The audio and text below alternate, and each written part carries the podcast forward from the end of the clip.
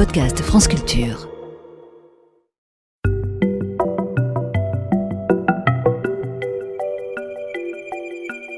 Ne vous êtes-vous jamais demandé qui avait découvert le cholestérol? Un jour ou l'autre, nous avons tous entendu parler de cholestérol, généralement pour s'en inquiéter.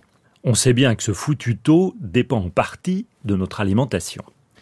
On commence souvent par nous dire qu'il y a du bon et du mauvais cholestérol. Mais c'est quoi le cholestérol? Le cholestérol est une molécule mobilisée dans la construction des parois de nos cellules. À ce titre, le cholestérol nous est indispensable. Mais quand il y en a trop, il faut l'évacuer, le convoyer vers le foie pour l'éliminer. Dans les deux cas, ce sont des protéines qui assurent le transport, comme des petits camions à faible densité pour aller vers les cellules, ça c'est le bon cholestérol, et à haute densité pour aller vers le foie, ça c'est le mauvais cholestérol. À qui doit-on la découverte de cette molécule tantôt utile, tantôt nocive? Et ça remonte à quand? Ça remonte à un certain Michel Eugène Chevreul, grande figure de la science française au XIXe siècle. Il est considéré comme le père de la chimie organique, autrement dit de la chimie du carbone, mais aussi de la classification des couleurs tirées des pigments. Écartons-nous un peu du cholestérol, car l'histoire de Chevreul mérite d'être contée.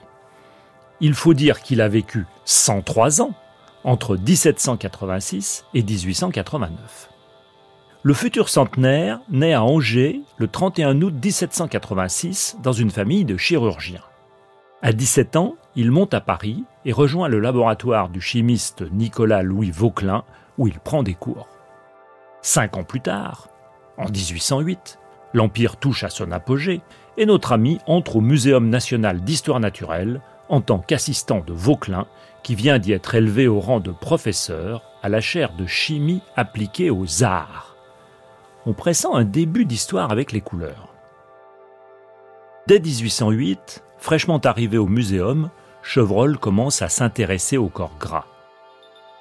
Mais il faut un effort d'imagination pour se figurer dans quel genre d'ambiance les chimistes travaillaient dans ces premières années du XIXe siècle. Les découvertes étaient immenses, mais les moyens minuscules. Les cornues et les ballons étaient chauffés au charbon de bois. Nos chimistes fabriquaient eux-mêmes leurs appareils en travaillant le verre sur une lampe à huile dont ils activaient la flamme à l'aide d'une sorte de chalumeau. Chevreul découvre de nouvelles substances, et notamment des corps gras. En 1814, à seulement 28 ans, il isole une substance pure, cristallisée, qu'il nomme cholestérine, et qui deviendra mondialement célèbre sous le nom de cholestérol. À cette époque, il était loin de se douter des propriétés physiologiques de sa nouvelle molécule une molécule qui sera par la suite étudiée par 17 futurs prix Nobel. Même si le cholestérol lui est attaché, il ne fera pas que ça. Il persiste dans d'autres types de gras. En 1823, il découvre la stéarine, un corps gras incolore et inodore présent dans les graisses végétales comme animales. Ça ne vous inspire pas trop la stéarine Et pourtant, la stéarine sera utilisée dans l'industrie textile et dans la production de savon. Elle donnera surtout la bougie stéarique qui fournit plus de lumière, moins de fumée et moins d'odeur. Dès 1825, cette nouvelle bougie remplace les bougies de cire d'abeille ou les chandelles à suif. Une révolution du même tonneau que l'arrivée des lampes à LED. En plus de ça, Chevreul travaille sur la perception des couleurs et énonce la loi du contraste simultané des couleurs. En clair, la perception que nous avons d'une couleur dépend de la couleur voisine. Par exemple, un jaune placé à proximité d'un vert apparaît plus chaud, comme s'il avait été légèrement teinté de rouge, la couleur complémentaire du vert. Un même ton apparaît plus clair s'il est sur un fond sombre. Comment en est-il arrivé là? Pourquoi un chimiste est-il amené à s'intéresser à notre perception des couleurs? C'est parti d'un problème pratique. Les teinturiers de la manufacture des Gobelins se plaignaient de teintures qui n'apportaient pas le rendu qu'on attendait d'elles.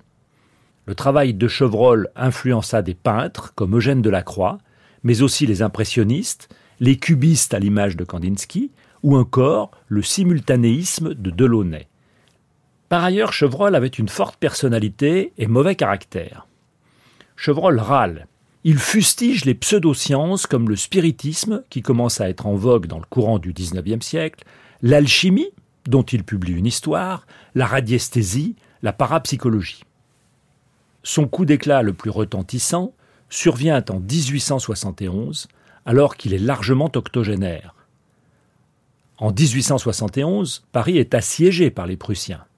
Chevreul campe au muséum pour parer à toute éventualité. Il ne dort que quelques heures par nuit sur un matelas à même le sol. L'époque est tragique et le muséum reçoit une pluie de 84 obus prussiens. Chevreul est outré. Il établit ses quartiers dans la serre et passe six jours et six nuits sans se déshabiller. Dans la nuit du 8 au 9 janvier, plusieurs obus tombent dans son bureau laboratoire, les bornes sont dépassées. Chevreul ne se dégonfle pas et le 9 janvier 1871, il adresse à Guillaume Ier une réprobation dont une copie est conservée à l'Académie des sciences. Voici son texte. Le Jardin des plantes médicinales, fondé à Paris par édit du roi Louis XIII, à la date du 3 janvier 1626, devenu Muséum national d'histoire naturelle le 23 mai 1794, fut bombardé sous le règne de Guillaume Ier, roi de Prusse par l'armée prussienne dans la nuit du 8 au 9 janvier 1871. Jusque-là, il avait été respecté de tous les partis et de tous les pouvoirs nationaux et étrangers. Pas étonnant que son centenaire de 1886 ait été célébré comme un événement national, et à son décès en 1889, les funérailles seront également nationales.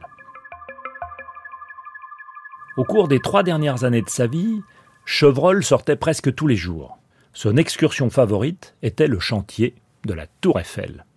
Quelques jours avant sa mort, il serait descendu de sa voiture pour s'écrier Oh, que c'est beau Savait-il que son nom y serait gravé aux côtés de celui de Lavoisier